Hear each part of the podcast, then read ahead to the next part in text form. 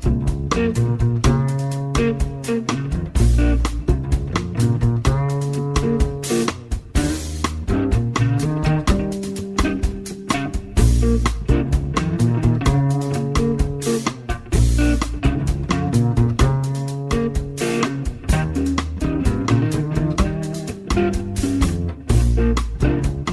En Radio Marca comienza Noches Americanas con Abraham Romero.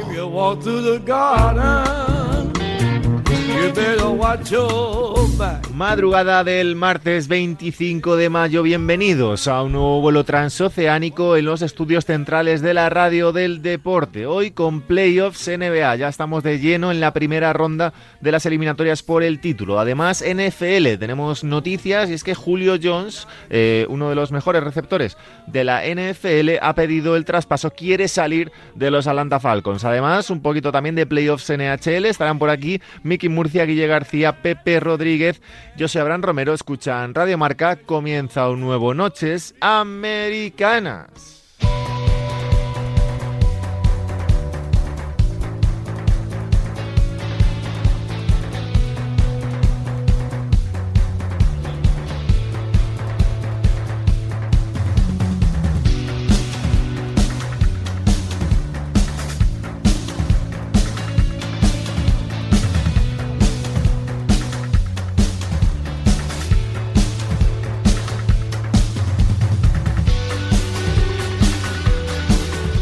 Primera semana de los playoffs de la NBA, después de tantísimos meses hablando, tantísimos meses debatiendo y analizando, ya hemos llegado por fin a las eliminatorias por el título. Estamos ya con algunas eh, rondas, algunas eliminatorias con dos partidos ya, algunas que llevan solo una y ya ha habido algunas sorpresas, así que vamos a analizarlo todo en los próximos 35 40 minutos más o menos con Miki Murcia. ¿Qué pasa, Miki? ¿Cómo estás? ¿Qué tal?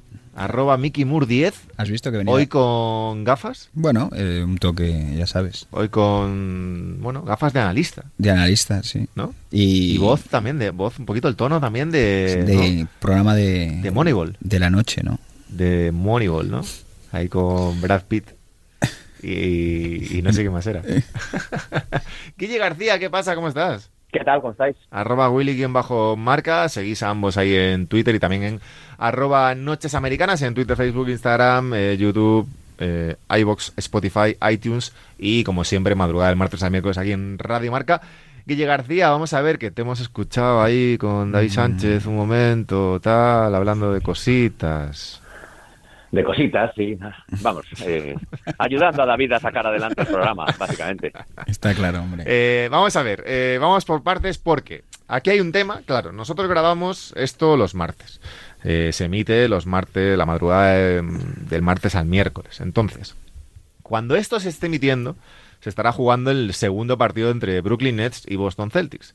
Y estará a punto de jugarse el Phoenix Suns, Los Ángeles Lakers y el Los Ángeles Clippers, Dallas Mavericks. Y cuando la mayoría de gente escuche esto, que suele ser en podcast a través de Spotify, iTunes y demás, ya sabremos el resultado de esos, tres partidos. Así que vamos a intentar eh, analizar eh, un poquito en la base esas tres eliminatorias, no intentando adivinar lo que, va, ha podido pasar o lo que va a pasar esta noche, pero bueno, eh, al final pase lo que pase en ese segundo partido, habrá cosas que ver y hay cosas que decir también. Y empiezo además por ese Phoenix Lakers que me lleva a hace unos días, Guille, y es que en este programa todavía no habíamos hablado, eh, porque no nos había tocado, de las eliminatorias del play-in.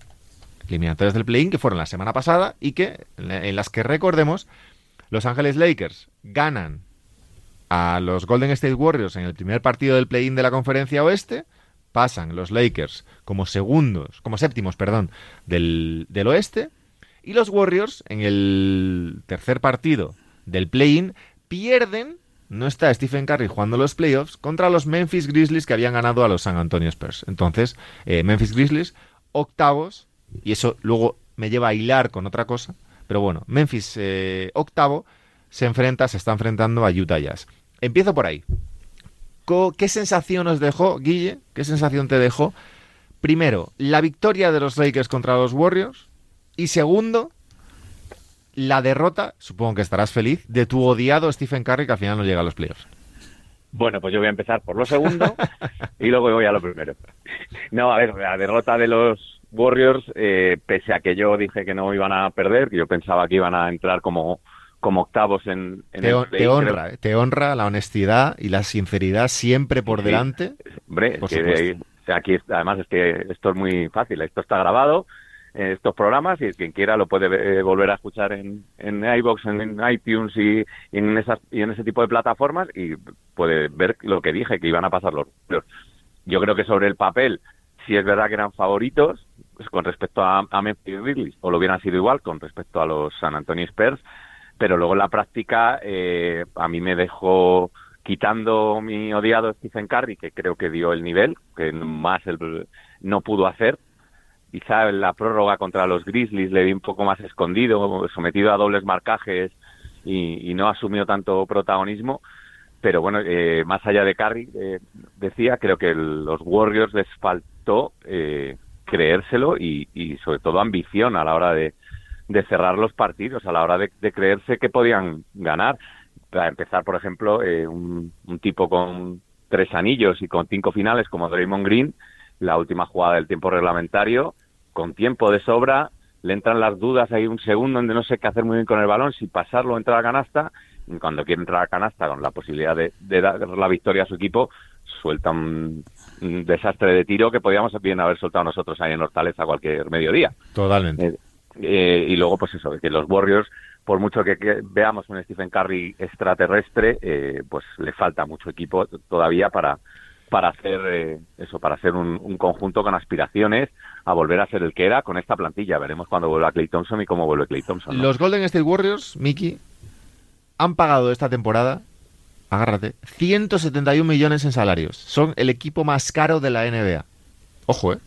Esto a lo mejor alguno no... Y esto hila con, no lo que te voy a, con lo que te voy a decir. 171 millones. Entonces, la pregunta ya, quitando, dejando un poquito de hablar de lo de la semana pasada, porque al final se nos va de, de, de- de tiempo y de, y de días, eh, centrándonos en, antes de entrar ya en los playoffs, en el futuro de los Warriors. Al final es una de las franquicias más seguidas también aquí en España, bueno, de- evidentemente de las franquicias más seguidas en, en Estados Unidos. La temporada 2021-2022 de los Golden State Warriors, ahora mismo, ya, ahora mismo, 161 millones apalabrados. Solo se quitan los 14 de Kelly Oubre, que será agente libre, y los dos- 2,3 de Kent Bazemore, que también será agente libre. 45 millones Stephen Curry, 37 Clay Thompson, 31 Andrew Wiggins, 24 Draymond Green, 9 el contrato rookie todavía de James Wiseman, 5 opción de equipo, eh, de jugador, perdón, eh, Kevin Looney, 2 Jordan Poole, bueno, mucho dinero, Mickey. Mucho dinero para poco Reddit. No, no, para... eh, O sea, Eso es lo que te... Si ahí es, nosotros- ahí es donde vamos. si- Est- Steve Kerr tiene que ser el, el- la conversación.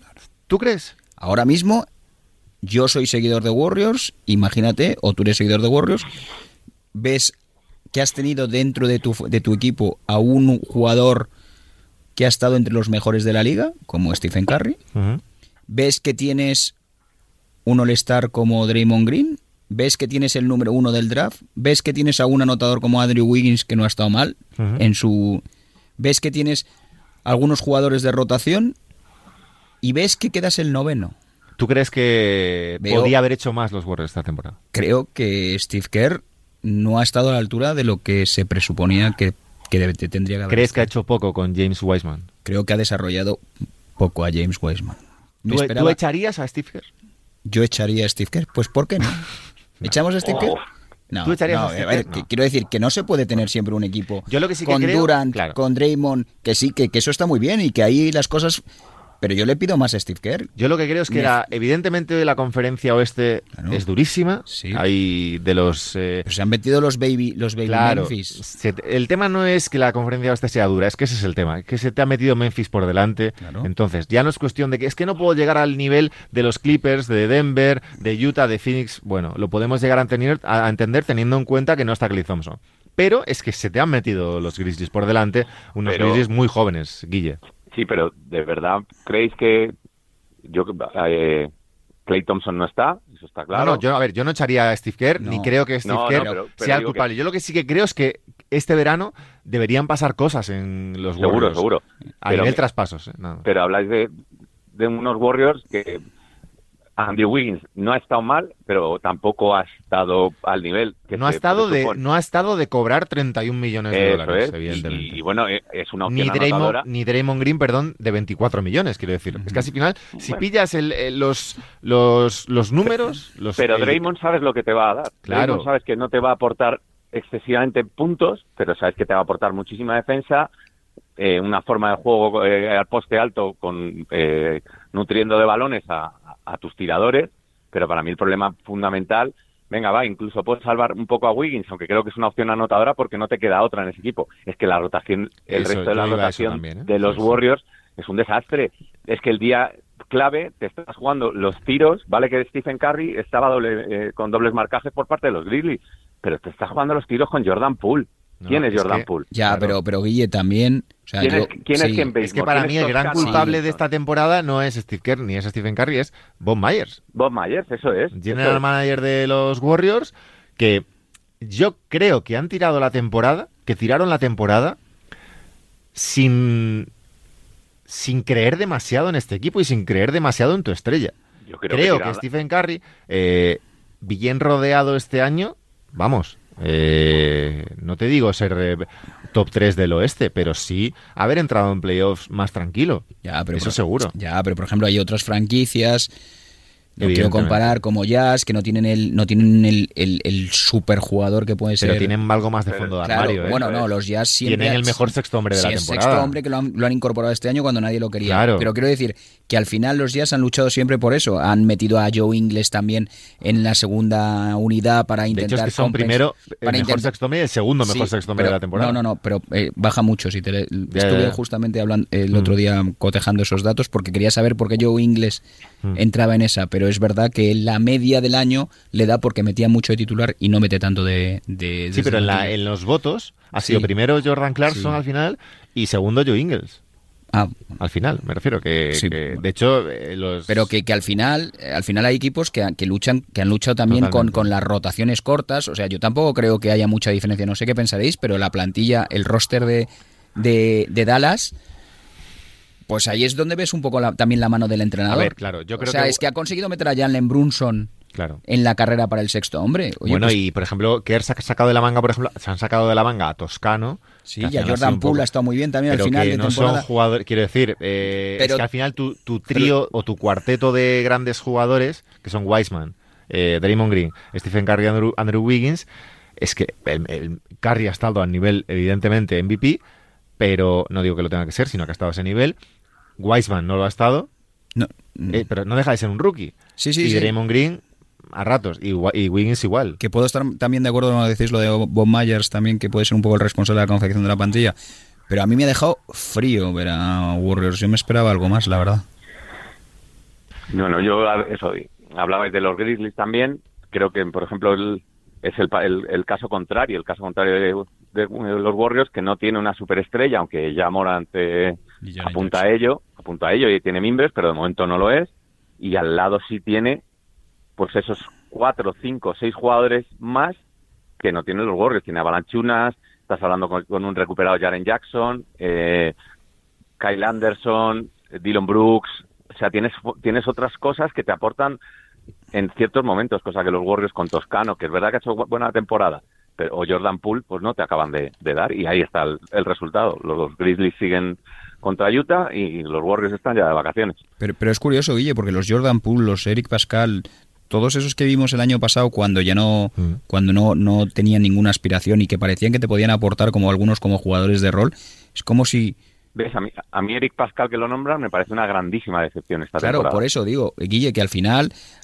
sobre alguien tendrá Entrenador. que, tendrá que reca- recaer esa responsabilidad de no desarrollar a, a- a gente que parecía que te podría aportar esos puntos, esos rebotes, esas cosas extras que necesita un equipo para, para coger victorias, ¿no? Yo lo que sí que creo es que eh, en una eh, para un jugador como Stephen Curry, eh, eh, la carrera que está teniendo, que es una carrera de evidentemente de Hall of Fame y de uno de los mejores bases de la historia, eh, tener treinta y pocos y no entrar en playoffs es un fracaso absoluto. Con la tempo- el temporada temporada. Pero yo hecho. creo, y ya no, ya no por Stephen Curry, sino tú eres Golden State Warriors y por mucha lesión de Clay Thompson, por mucha lesión de un jugador, creo que no te puedes permitir estar una temporada fuera de playoffs teniendo a Stephen Curry a este nivel.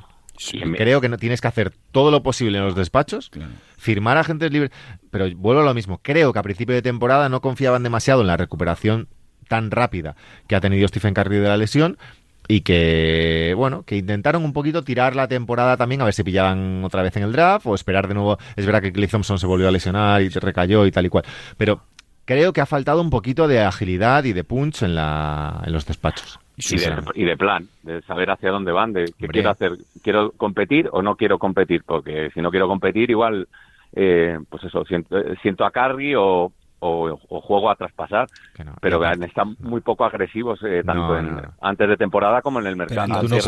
no, tiene mucho sentido que te pagues ese, ese impuestazo de lujo si no tienes plan, o sea, es una contradicción andante. un, pero tú crees de verdad que ellos confiaban en... No, pues entonces te, vas, te intentas sacar, no sé, intentas sacar a... Eh, Yo me acuerdo al principio de temporada que veíamos a traspasar a Draymond o intentas traspasar a Wiggins. A Wiggins, intentas hacer cosas. No, bueno, no sabemos lo que, qué llamadas hubo, pero eh, yo recuerdo al principio de temporada que decíamos, es que con este roster va a ser Stephen Va a ser el MVP aquel de Russell Westbrook de un equipo malo, hacer numerazos. Y al final ha sido así. Pero es que otros equipos tienen lesiones, y más en esta temporada tan rara, y han seguido estando ahí. Miami lo ha pasado muy mal y ha seguido estando ahí. Eh, Denver se ha lesionado su base estrella y ha seguido estando ahí. Es verdad que es otro fondo de armario. su base estrella, su escolta estrella Will Barton y, o sea, quiero decir que... Ha gente y ha seguido estando ahí. Eh, Brooklyn Nets no han jugado juntos prácticamente en todo el año Irving, Harden y Durant. Han ido jugando, pues uno, uno sí, uno no, tal, y han estado ahí. Eh, quiero decir, incluso los Wizards mismos que empezaron con, Washington también, muchísimas derrotas, con muchos problemas, se han metido porque al final Tienes ha faltado dos, ahí algo. Tienes dos superestrellas y te tienen que, que tienes que ganar con solo con dos superestrellas en la NBA tienes que ganar 30 partidos. y, 40. y con Curry a este nivel tienes que estar, yo creo, en playoffs. Claro. Porque hay que pensar a Curry también, ¿eh? Es que a eso voy, que creo que una temporada así es un fracaso para él en su carrera. yo no puedo dar más de mí. Tú imagínate que pasara esto con el año de cuando LeBron no entró pensábamos un poco lo mismo. Es para qué hace LeBron aquí con treinta y pico de años tirando una tirando un año. Es verdad que luego, vale, le, llegó el anillo, pues muy bien. Pero al final no, no, tiras un año, pero hombre, eh, creo que más, más la franquicia que el jugador, la franquicia no se lo puede permitir, creo. Pero bueno, los Warriors que están ya fuera de playoffs, eh, veremos qué pasa en verano, qué movimientos hacen, eh, cómo, en qué momento vuelve Clay Thompson, cómo vuelve sobre todo. ¿Y, qué pasa? Eh, eliminatorias que tenemos eh, ya en, en, tiempo y en, el oeste. Eh, decía yo lo de esta noche. le, le ganó Dallas el primero a Los Ángeles Clippers. ¿Creéis, pase lo que pase o lo que haya pasado esta noche, empaten los Clippers o, hombre, si se ponen 0-2 ya, los Mavericks, pues sería un problema. Pero, ¿puede Doncic, pueden los Mavericks ganarle cuatro partidos a los Clippers, Guille? Pues mira, por mantener la coherencia, aunque la semana que viene me, puedas, me puedan volver a sacar este programa, voy a decir que sí. Yo creo que los Clippers.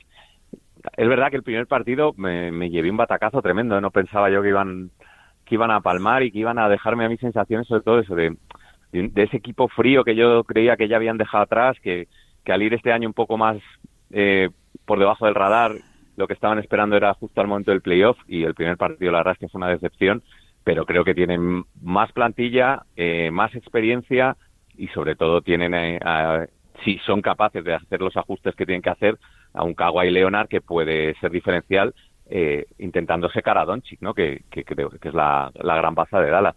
Yo creo que siguen siendo favoritos los Clippers, pero, pero bueno, con, con Luca por delante todo puede pasar. Miki.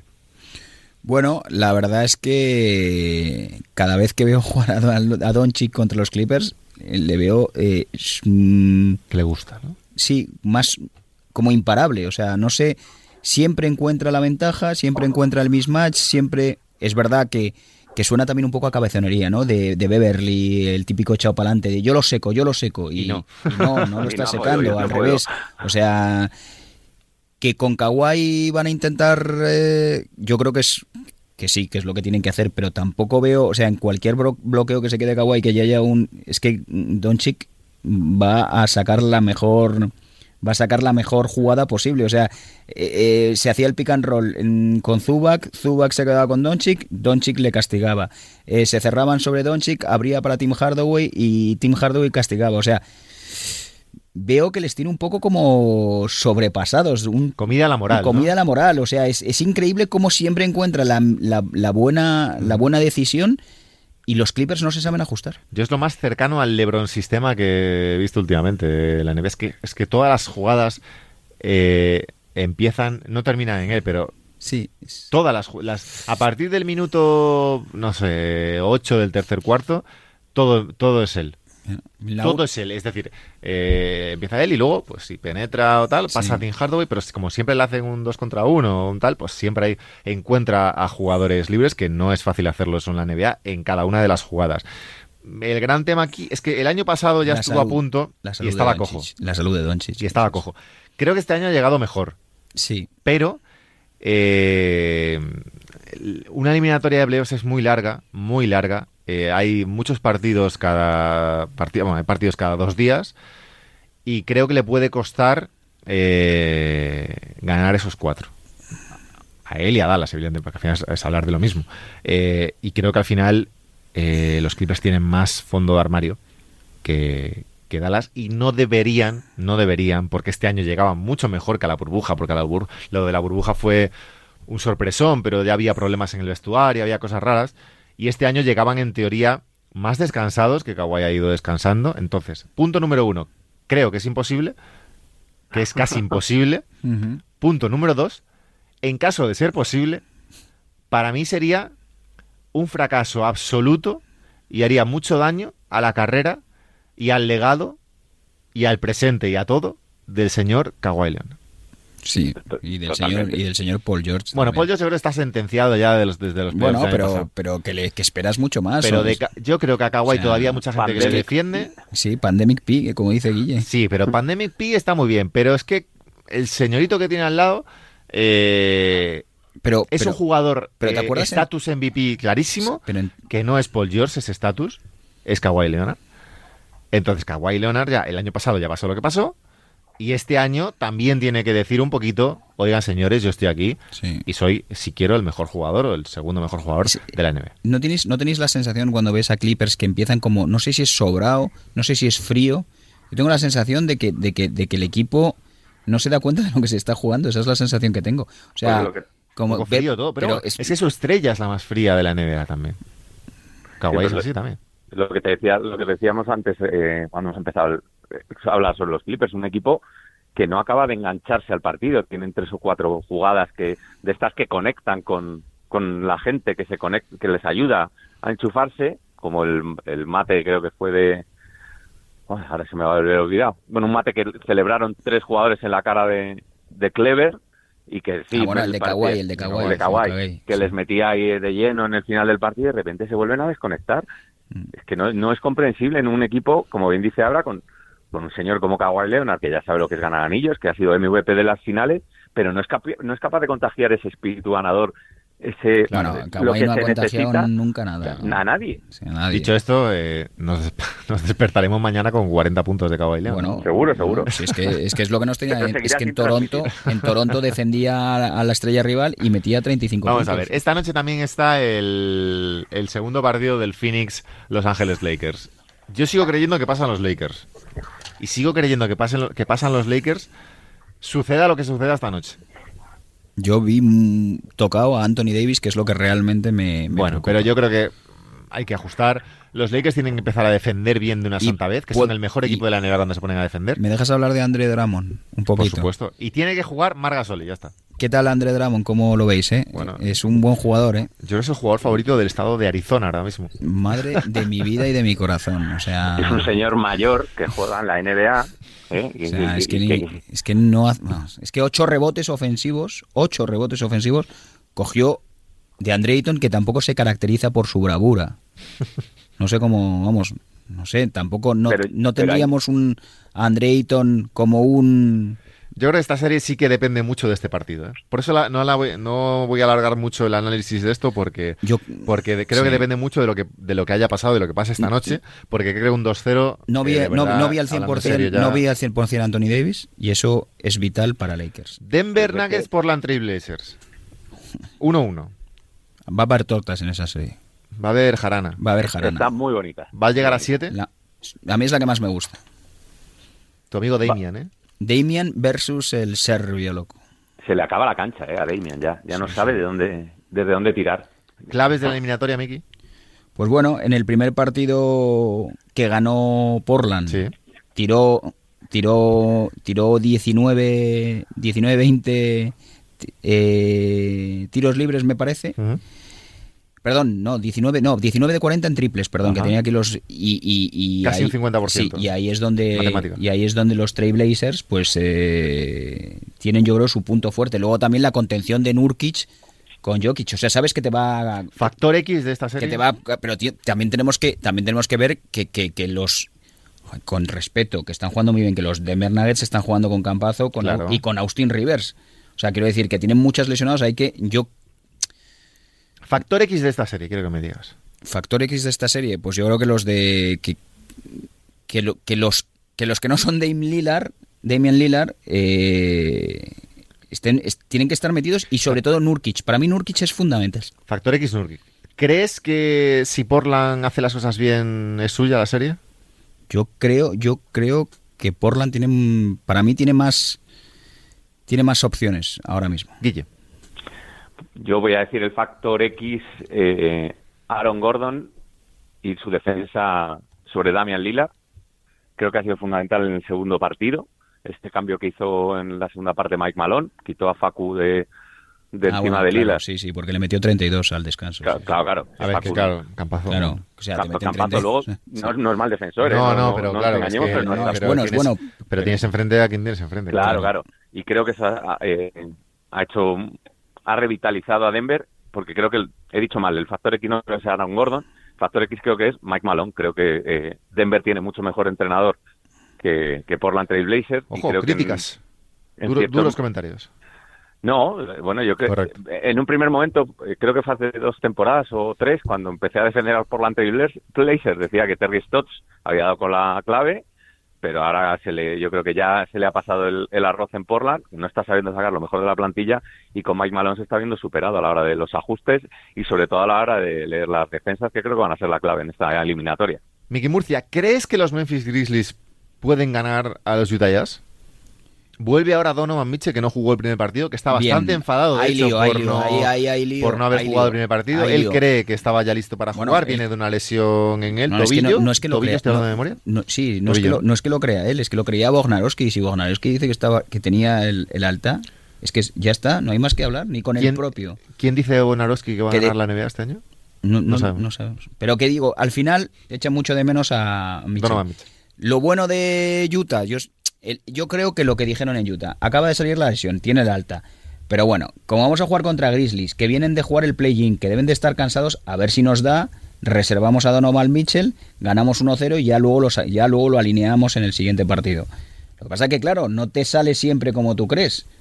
Eh, Claro. Y te metes ahora en un lío, porque vas 1-0 contra un equipo muy joven que se supone se supone que le tiene que le tiene que en algún momento temblar al ser un equipo tan joven. Y es verdad que Utah por poner un ejemplo Bogdanovich cero puntos al descanso o sea que se tienen que dar una serie de cosas que no que es difícil que se repitan para que los Grizzlies se lleven el partido Yo voy a esperar. y luego también se, se complicó con las faltas de Gobert. O sea, al final Balanchunas le sacó, le cogió dos o tres rebotes ofensivos, le pitaron dos o tres faltas y jugó 25 minutos. Que en este equipo, que Gobert juegue 25 minutos, juegue 35, es muy diferencial. Yo voy a esperar eh, un partido más, un partido más para hablar. Porque Y- yo soy el, aquí Eres- el gran crítico con los Utah. Yo llevo toda la temporada tuvo- diciendo tuvo que no me fío tuvo- tiros de Mike ellos en para playoffs. ganar el partido. Entonces, simplemente voy a esperar de un 17. partido más Yo creo. y hablaré. yo- Pero creo, de primeras, creo se, se que... dio todo lo malo para que los Utah Jazz no ganaran ese partido. Creo que el- Con todos mis respetos a Utah. Correcto, hacia pero creo que es un, eh, un rival Incómodo. Incómodo, Incómodo. por las piezas que tiene. Es decir, acabas de nombrar tú Gobert Balanchunas. Sí. Tío- un tío alto, Sí. fuerte, muy difícil de mover en el poste bajo, que ha hecho bu- buen reboteador también. Europeo, que es al final tira un poquito también. Bueno, Sí, un difícil. poco. Un equipo también con una estrella consolidada, pero que es muy inteligente ya Morant. No es el típico eh, que se juega 80 tiros en un partido. No, no, al que revés, sabe es un buscar muy bien. Súper penetrador con tiros Sabe de, buscar muy de bien a media sus- distancia que lo hace sus muy bien. a sus sí. compañeros. Sí, sí, y sí. dos, tres piezas más que pueden de en ir el rotando, perímetro, ¿no? Que en el perímetro, rotando. un Kyle Anderson, Dylan Brooks, Sí. que les pueden hacer daño si no defienden bien los Jazz. Y desde el banquillo cosas interesantes. Entonces, Desmond Bain. A ver, lo lógico es que Utah Allen. con Sí, Grayson Mitchell Allen, eh, eh, remonte Allen, esto, sí. pero cuidado, Guille. Yo sigo pensando que Utah es favorito en, en esta en esta eliminatoria. Creo que, que muchas veces sobre reaccionamos a estos primeros partidos, eh, que muchas veces traen alguna sorpresa, quizá por descansos, quizá por por el pico en el que llegan eh, en este momento, porque los Grizzlies llegan después de, de sorprender a los Warriors, pues llegan con la moral con las nubes, eh, se comen el mundo y ganan el primer partido, como bien dice Miki, con, con los Utah Jazz eh, haciendo todo lo que podían hacer mal Eso es. 3 de Haciéndolo 21 al mal. descanso, ¿eh? y con, los y, y con los pequeños detalles al final también que, que no es que ellos lo hagan mal, sino que no les salen, como son los triples de Mike Conley, que no les entran. Pues bueno, yo creo que esos factores que en un partido en el que es lo que lo que te digo, eh, Memphis llega con, con la moral por las nubes, que no te salen, no los vas a repetir cua- tres veces más en, en esta serie, y menos ahora que llega de nuevo Donovan Mitchell. ¿Quién gana el Utah Memphis, Miki? Eh, Utah. ¿Quién gana el Utah Memphis, Guille? Utah, ¿Quién gana el Clippers Dallas? Dallas. Clippers, ¿Quién gana el Denver Portland? Portland. Denver, ¿Quién gana el Phoenix Los Angeles Lakers? Phoenix. Phoenix. Guay. Eh, conferencia este. 2-0 de Milwaukee Bucks a Miami Heat. Sorprendentemente, la serie ahora mismo más eh, desequilibrada en cuanto a resultado. Paliza en el último partido, además, en el segundo. Eh, y la sensación de que Miami no le da. Que no le da. Que la burbuja ha llegado estuvo muy gancho. bien. Claro, pero que la burbuja estuvo muy bien. Pero que han llegado lo que dice Guille. Con el ganchito. Qué bueno, me encanta lo de con el gancho. Claro, es que han llegado, yo creo, al límite físicamente y tal. Bueno, y luego además que si cambias a Bledsoe por Joe Holiday, las Ayuda cosas, el tema, ¿no? Ayuda, las cosas eh, son Qué más... partidazo, el primero es un partidazo de Yuru Holiday. El segundo ya jugador, también, pero el primero es jugador, un qué jugador. Y eso que en el primer partido los, los Bucks están horribles en el tiro. Sí, pero, es- eh, pero lo salva eh, entre él y Middleton Sí, al sí, final. sí, sí. O sea, es que hasta estando en tu peor versión, Claro. tienes argumentos. Es que es lo que tiene ser una estrella de la Correcto, NBA, claro, sí, que sí, justamente, es justamente esa frase. Y además es que Joe Holiday me pasa, no sé si os pasará a vosotros, cuanto más me acerco a playoffs o cuanto más estoy en playoffs, mejor me parece. Es de esos jugadores que no tiene que demostrar nada en liga regular. Él, nece- él lo que me demanda el equipo. Maravilloso. Guille. un ju- con un jugador, eh, pues bueno, ya lo decíamos al principio de temporada, ¿no? Que, que iba a dar un salto diferencial Milwaukee, que era durante la liga regular, pues me pasa un poco como con los Clippers, que, que han estado yo creo un poquito por debajo del nivel, pero eh, en- conscientes de ello, reservando un poco para playoff. Y, bueno, pues el primer día partido horrible de, de Antetokounmpo, sobre todo en, en el tiro, eh, no, fa- no metió creo que fue ni, falló todo lo que tiró desde fuera de la zona El peor partido, Eh, dicen, de Anteto en playoffs. Bueno, luego ves los Ah. números, ves el box score y la gente... bueno, que no- claro, pero si el lo box ves... score, claro, el claro, box pues, score, el box sin score- vergüenzas, hombre. Claro, joder, hay que verlo. Pierde tres horitas de tu vida, ¿eh? Pierde tres horitas de tu vida en ver un partidito. No, el que ha hecho un partidazo. Hombre, favor. luego Estoy con Guille, pero es que habrá gente que como cogió 18 sí. rebotes, tal, no sé qué. Que no, bueno, que está bien, hombre. Hay que hacer Sí. lo que se pueda y hay que ver lo que se pueda. Está bien. Eh, Philadelphia 76ers, Washington Wizards 1-0. Madrugada del miércoles al jueves, segundo partido. Eh, eliminatoria interesante y yo creo que más larga de lo que a priori puede parecer. Miki. Dis- discrepo de Ojo, cabo a rabo. fantástico, o sea, me gusta. Vamos. O sea, los, la, la- la Si tienes estrellas, tienes playoffs. Sí, pero la defensa de los Wizards. uff, o sea, yo no sé. Scott Brooks, o sea, no sé. No sé. O sea, yo no sé porque todas las canastas de las canastas de los Wizards eran, eran como un parto de siete horas y llegaba, llegaba, llegaba Simmons ahí al poste con. Beal, canastita, llegaba en beat con Gafford y cuando quería llegar ya Rui Hachimura a la ayuda, que eso yo no entendía de En bid con Gafford y Hachimura, ¿eh? Sí, es que en beat, en, en Claro. parecía el padre de Gafford. Claro. Creo que, bueno, sí. Es que esa, Claro, es esa- que- es que esa comparativa Y luego eh, te hace dudar. el final, pick ¿eh? and roll, el pick and roll de Tobias Harris que hacen un pick and roll que, que no le siguen, que hace, es que canastas demasiado fáciles. Sixers cuando aprieta 4-0 ves tú? 4-0, sí, 4-0, 4-1. ¿El único 4-0 de la primera ronda? Sí, ¿por qué no? Es que los es que es que no vi nada, no vi nada nada extra desde el banquillo, digo, no sé, un ajuste, hazme algo. ¿Tú ves 4-0, Guille? 4-1, voy a decir que que yo creo que, que los Wizards ganan uno. Yo creo que en algún momento Ah, 4 4-1 para Filadelfia. para Filadelfia, para Filadelfia, sí, sí, yo lo veo clarísimo. Yo Estoy un poco con Miki, le doy la chance de una victoria porque se relaje un poco Filadelfia el día que Bill y Westbrook eh, se hagan Sí. todo bien los dos juntos. Claro, es que no veis poco movimiento sin balón de los demás de, de, de Wizards, o sea, siempre Yo creo que ti- ha- hay poco movimiento porque tienen poco, sinceramente. Sí. O sea, hablábamos de lo poco que tenía eh, ¿Sabes? Stephen Curry y tal, pero es que Washington, ¿Sabes después, del, después del traspaso con, con Chicago, eh, pues Gafford, Gafford tiene cosas de vez Sí, en a cuando, mí- pero a es muy, me- es muy sí, joven. es muy joven. Hachimura a mí me gusta mucho, pero es muy joven Sí. todavía. Eh, Westbrook y Bill... Es que la, la putada, hablando mal y pronto, de esta de, de Westbrook y Bill es que se enfrentan al... la mejor defensa de la liga. No, la mejor defensa exterior de la liga. Bueno, también. en general, sí. Pero sí, Sí. ¿sabes? Que al final tiene... Me refiero, tú eres Westbrook y dices, dice Washington, no, pues mi virtud es que tengo un base muy atlético, eh, que penetra mucho, que no tira de fuera, eh, pero penetra mucho y es muy atlético. Y otro escolta que tira muy bien de tres y tiene un talento brutal. Y te dice Filadelfia, ya, pero es que yo tengo al mejor, al, al base que mejor defiende de toda la maldita NBA. En las cinco posiciones. Pues claro, ¿Sabes, ¿Sabes que tu amigo Guille del Palacio en Wizards está el jugador que más odia de toda la NBA? ¿Quién? Bertans. ¿Ah, sí? Le detesta. ¿Pero por qué? Pobre hombre. Y te tiene cara ma- mala persona. Bueno, no, está, mal, está mal decirlo aquí, pero, Que, pero tiene, que no, tiene gestitos feos. Ojo, el Tiene cara- escucha, de Guille el Iba a Palacio. decir una barbaridad, pero tiene, tiene cara de, bueno, tiene cara de, de estar en 1943. eh, Vamos. Va, ah, Y hasta ahí podemos leer. Hasta ahí podemos leer. Atlanta Hawks eh, ganó el primer partido en el Madison Square Garden, ya con público, eh, me gustó Sí, mucho el sí, ambiente. sí, sí. Me gustó mucho el ambiente. Ambientazo. Eh, tengo que pedir perdón porque los Knicks al final entraron cuartos en playoffs. Yo decía que no iban ni siquiera a llegar, pero bueno, oye, han llegado cuartos. a, eso muy juga- bien. a eso jugamos, ¿no? Pero eh, otro día hablamos del pelo de Trey Young.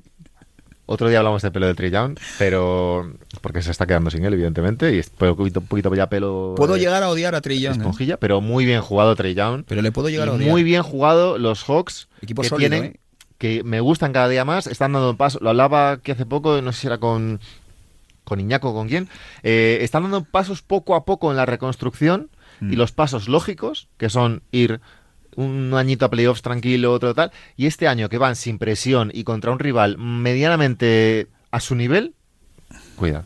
Sí, sí, sí.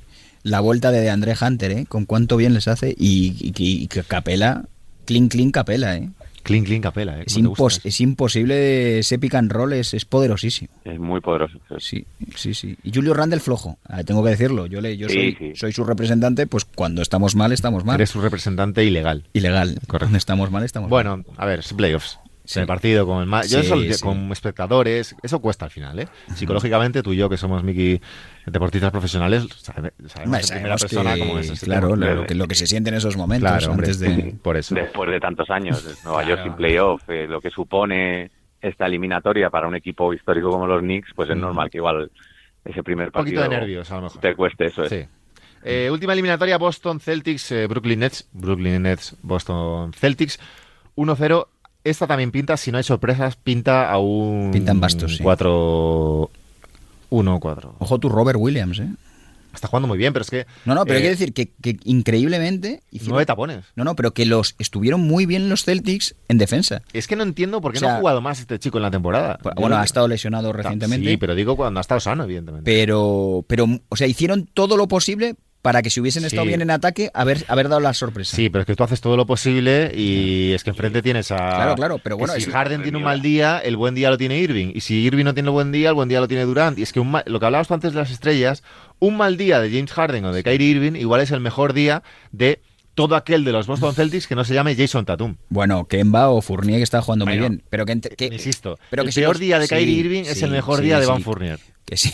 Claro, Yo, que está- y eso que está jugando muy bien, pero que es verdad que, que- que los limitaron a los Nets ofensivamente, que es dificilísimo.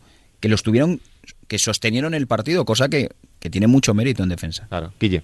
Sí, pero, pero eso, eh, aun teniendo mucho mérito y haciendo las cosas muy bien en defensa, lo que dice ahora es cuando no es uno es otro y cuando no es otro es el de más allá. sí, pero que bueno, que llegar al tercer cuarto o al descanso con ventaja y estando ahí en el partido, Que sí, que sí, to- todo el mérito para los Celtics, y no Sí. te quito razón. que no es pero- lo que yo había visto los Celtics, yo pensaba que se iban a desconectar y tal. Porque Bueno, es un equipo al final pero- que pues también están hechos de esa pasta de Sí, playoffs, de, ese- de esa garra, tal. Garra que va a quedar en nada en cuanto se- estos tres tengan un partido medianamente decente. Quiero decir, es que yo veo una- de verdad, ya no veo una eliminatoria, porque al final eh, luego tendrán Milwaukee y Filadelfia, que ya son más complicados, pero me parecen extremadamente superiores. Pero extremadamente superiores. O sea, me- sí, de- es de- que de- de- también es verdad que se junta la peor versión ofensiva de los Nets que hacen 8 de 34, que eso, oye, pues Pero, pero, esos claro. partidos hay que aprovecharlos No, ahora. y- si quieres claro. dar campanada hay que aprovecharlos. y si no, sobre todo pues- contra un equipo como ese. Claro, efectivamente. Pero es que vuelvo a lo mismo, es que el peor día de uno de esos tres. Pero si no aprovechas ese, día si no otro. aprovechas ese, te vas 4-0 a la calle. Pues eso es a lo Ah, que es- iba yo, que- claro. que, Guille, que sí. teniendo a los Celtics en una muy buena versión defensiva, Eso es. no te acaba de dar todavía para ganar a los Claro, Nets es que no en un día que tampoco están especialmente Claro, es brillantes. que- pues espérate el día que lo estén. Claro, es que al final, eh, vuelvo a lo mismo, el peor día Sí, sí. De James Harden y de Kevin Durant es el mejor día de cualquiera de los Celtics que no se llame Jason Tatum. Es, es así de, de- de- de claro y de... Y de triste a la vez. Claro, porque Milwaukee, Milwaukee aún tendrá, pues eso, Antetokounmpo tiene un mal día, Drew Holiday y Chris Middleton. Sí. Filadelfia, eh, Simmons tiene un mal día, pues balones a Embiid. O a Tobias Harris. O a. Tobias Harris. Al final, más o menos, la mayoría de equipos tienen esa El plan- segunda el plan B. opción. Claro. Y es que al final, eh, que sí, que muy bonito todo, pero catapum Kyrie Irving. Catapum James Harden, catapum Kevin Durant. Pues Sí, hasta sí, luego, sí. ya está. Miki Murcia, ha sido un placer. Cuídate mucho. Un placer. Guille Hasta García, te leemos, te escuchamos y te vemos. Cuídate. Nosotros nos vamos a hablar un poquito de NFL y de NHL. Dejamos los playoffs de la NBA para la semana que viene. Vamos.